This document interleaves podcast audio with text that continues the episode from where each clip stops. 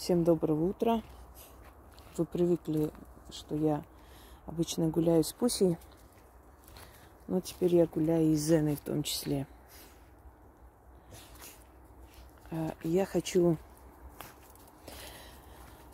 обновить свою лекцию о ночном дозоре, потому как э, когда я сняла тот видеоролик в шумном городе вечером, отовсюду крики, там шум мотора и прочее. И немного э, нечеткий звук. Хотя, в принципе, можно понять, о чем речь, но в любом случае не помешает обновить важные темы. Итак, ночной дозор. Стражники тьмы. Кто они такие? Когда у человека опасная ситуация, он иногда просто может говорить в пустоту. Ну, например, если кто-то, кто, кто-нибудь меня слышит, пусть поможет. Или помогите кто-нибудь. Или у человека какая-то опасная ситуация, и рядом ни души, он просто молит о том, чтобы кто-то помог. Подсознательно понимая, что кто-то где-то его слышит все-таки. И вы знаете, бывает, что помогают. Ночные стражники многим встречались, многим людям, многие сталкивались с ними. Ну, например, шел человек ночью, и вдруг там, скажем, из леса какой-то звук. Э, кто-то позвал по имени, и человек пугается, убегает, не идет туда. Или э, ощущение физического воздействия. Например, идет человек, а, а такое чувство, что его толкнули. И это его настораживает, и он, то есть, не идет, куда хотел идти. И много таких ситуаций, когда э, человек описала, у нас зрительница, что барана лежала на земле, и она ночью шла от матери, и вдруг услышала сзади голос матери, который ее позвал, хотя э, мама не могла как бы так быстро за ней успеть прийти, достаточно далеко был дом, но она услышала этот голос, остановилась и увидела перед ногами вот эти вот острые шампуры, которые могли ее просто убить. Если бы она вдруг упала, споткнулась, она бы и споткнулась, она не видела. И почему голос позвал ее э, именно как бы голосом ее матери, потому что если бы это был мужской грубый голос или чей-нибудь незнакомый голос, то человек бы испугался. Еще больше бы ускорил шаг и, естественно, наткнулся бы да, на эту барану, понимаете? А это спасло ей жизнь. И много таких случаев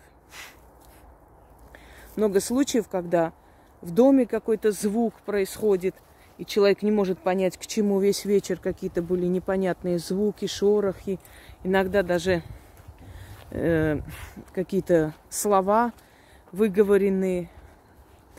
И настораживается всю ночь, не спит, боится, и в итоге понимает, что, например, в дом лезут воры или что-то еще похуже. Ну, пришли, может, по заказу, да, чему-то.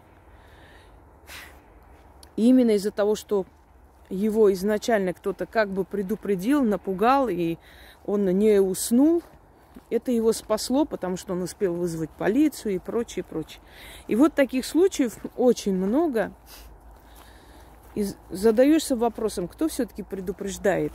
Конечно, могут предупредить и духи, и духи рода, и предки, и силы, и стражники, их очень много, которые вокруг человека. Но есть еще определенные духи, но теперь уже души,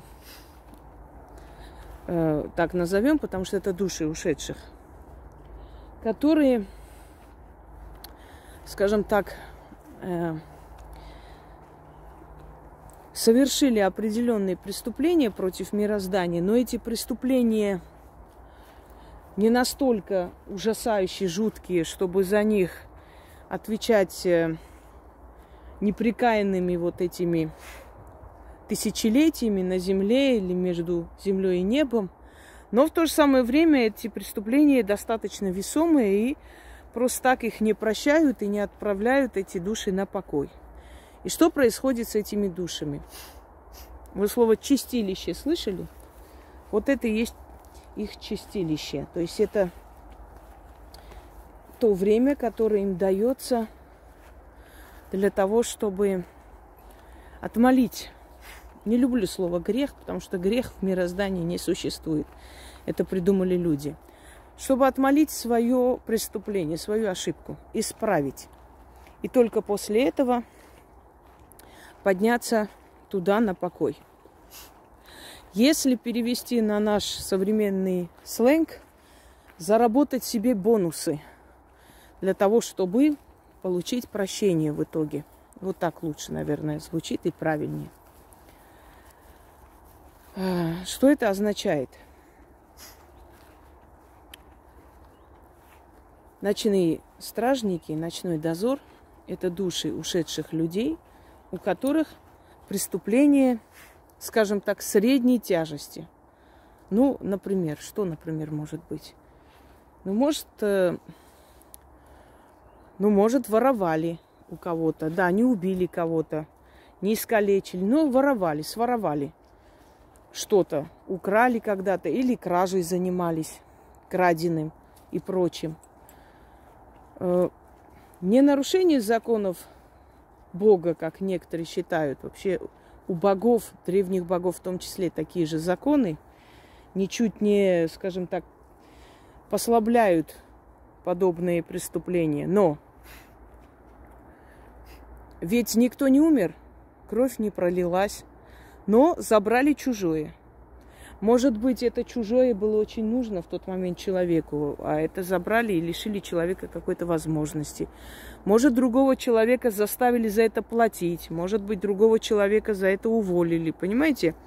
То есть их преступления привели э, к боли, привели к страданиям другого человека – то есть это преступления, которые не тяжкие, не страшные настолько, чтобы за них поколения платили, потому как все же это материальный ущерб.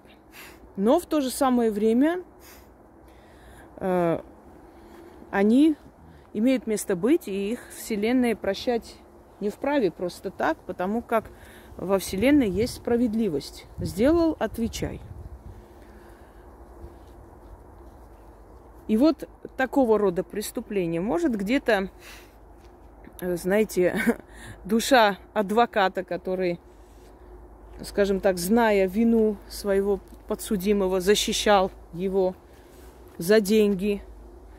Э, кто-то скажет, а это, ну, разве преступление? Это же профессиональная этика, это как бы говорит о том, что человек способен вытащить из тюрьмы даже тяжкие случаи это тоже есть преступление перед Вселенным, когда ты знаешь правду, когда ты знаешь, что человек убивал и жестоко убивал, калечил всю семью, например. Но при всем этом ты этого человека защищаешь, потому что тебе заплатили деньги. Ты идешь, заключая сделку со своей совестью и делаешь то, что не должен делать. По сути, да? Или врач, который знает, что, например, определенные лекарства и уколы, которые заставляют делать людей, что они приведут к их болезни, к смерти. Но он это делает, потому что ему обещали надбавку к зарплате, хорошую должность. Он идет на это, на это преступление. Это преступление или нет? Ну, казалось бы, вроде бы он же не, не взял нож, не пошел, кого-то не убил, но он совершил преступление. Он знает, какие могут, могут быть последствия, но невзирая на все это, он на это идет. Ради чего-то, ради денег, ради выгоды. Может, э, скажет, что у него там были кредиты, а его могли уволить, у него не было выхода, может быть. Вот Лес Шишкинский, да, похоже на его, из его картин. Единственное, что здесь насвинячили люди, как обычно. За редким исключением. За собой убрать, конечно же, не хотят. Как-нибудь придем здесь уберем. Омерзительно, конечно, противно. Вот это вот свинство людей, когда видишь такой красоте. Это очень мерзко. Ну, пошли, Зена. И вот что делать с этими душами. Наказать их, чтобы они непрекаянно бродили, слишком как бы тяжкое наказание. Есть более тяжкие преступления, за которых именно так и наказывают. И Вселенная делает по-другому. Вселенная дает шанс этим душам жить, побродить на этой земле, вымаливая прощение, зарабатывая своими поступками себе э, возможность откупиться и уйти.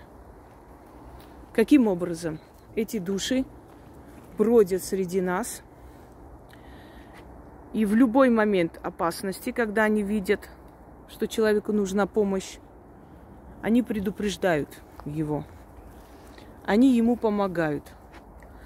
Они могут отпугнуть преступника, который нападает на человека, например, да? Они могут, понимая, видя, что к дому этого человека подкрадываются, предупредить этого человека таким вот образом. Им не так уж много дано возможностей. Они не могут мысли читать, как демоны, они не могут вникнуть э, в родовую память, как э, иные сущности. То есть это мертвые души. Им сколько дано, столько они знают и могут. У них возможности ограниченные. У них нет такой власти, чтобы они настолько все знали, понимали, э, но у них есть возможность следить за жизнью людей и пытаться в какой-то момент опасности помочь. И каждый такой добрый поступок – это в их копилку. И когда э, чаша переполняется, когда уже этих добрых дел приходит определенный предел – то есть они своими добрыми делами э, заработали себе прощение и их отправляют на покой. Опять же скажу, что не в самые лучшие измерения, не в самые высшие измерения, в которых в основном души достойных личностей. Но в любом случае они больше не бродят и больше как бы просто так э, между землей и небом и не, не находятся. Ну, это так условно говорю, между мирами. Вот это и есть ночной дозор. Это души, наказанные за, скажем, не тяжкие преступления, но в любом случае преступления, которые отрабатывают, отрабатывают себе это прощение для того, чтобы уйти. И на основе вот этого знания, да, построены многие мои работы, которые, например, э, в момент опасности, кто бы ты ни был, помоги, и тебе сочтется. Если кто-нибудь меня слышит, помогите. Человек в момент отчаяния так кричит.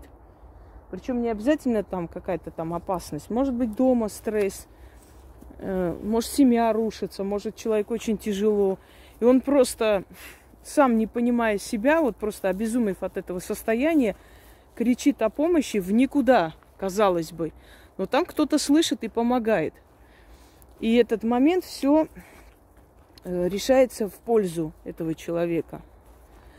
Они не всемогущие, возможности у них ограниченные, они тоже могут помочь, но не, не во всем, не во, во всех тяжких ситуациях. Но в любом случае – в момент опасности призыв этих духов, он может помочь, он может спасти, вытащить из беды. Во-первых, потому что тот человек, который, ну, скажем так, такие бывают неприятные моменты, нападения, да, и прочее.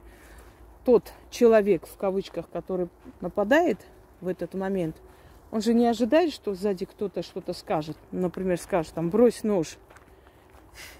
Он этого не ждет. Он не думает о том, что есть духи, что это не человек сказал.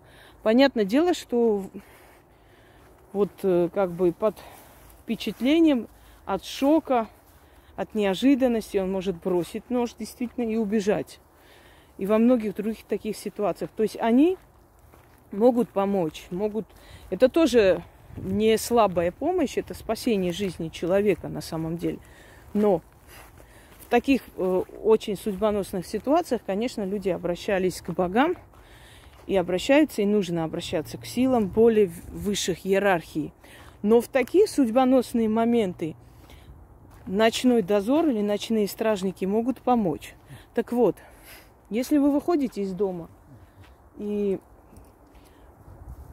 вам немножко как бы страшновато и опасаетесь одна идти, можете призвать их, можете сказать, например, своими словами, если кто-нибудь из ночных стражников меня слышит, придите, помогите, а вам сочтется. И они будут вас сопровождать. Но для этого вам нужно позвать их. Хотя они иногда вмешиваются и без вас, потому как у них миссия такая, как можно больше делать добрых поступков, чтобы заработать свое прощение и уйти. Они спешат уйти отсюда, потому что для них нахождение в нашем мире не самое приятное занятие. Это причиняет им физическую боль. Им все время нужна э, энергия, чтобы существовать здесь, то есть не мучиться. Но в любом случае они готовы прийти на помощь именно по той причине, что им это нужно, это в их копилку. Вот они и есть ночной дозор. И все эти звуки, и все эти внезапные какие-то предупреждающие шорохи, и то, что вас могут позвать по имени, а потом вы понимаете, что это было не случайно, и что это было к чему-то, да, что вас предупреждали, и после этого последовало что-то, нечто в вашей жизни. Вы сразу поняли, о чем хотели вас предупредить и прочее. Это все именно тот самый ночной дозор. Можете посмотреть еще раз эту лекцию, но я думаю, что я достаточно на, в, в этой лекции вам э, напомнила, обновила. Ну, заодно и прогулялись, да, Зена? И лес посмотрели. Лес успокаивает, дает силу. Как-то энергию. А мне она очень нужна всегда. Мне эта энергия точно нужна постоянно. Всем удачи и пользуйтесь моими советами. Они вам в жизни пригодятся и не раз.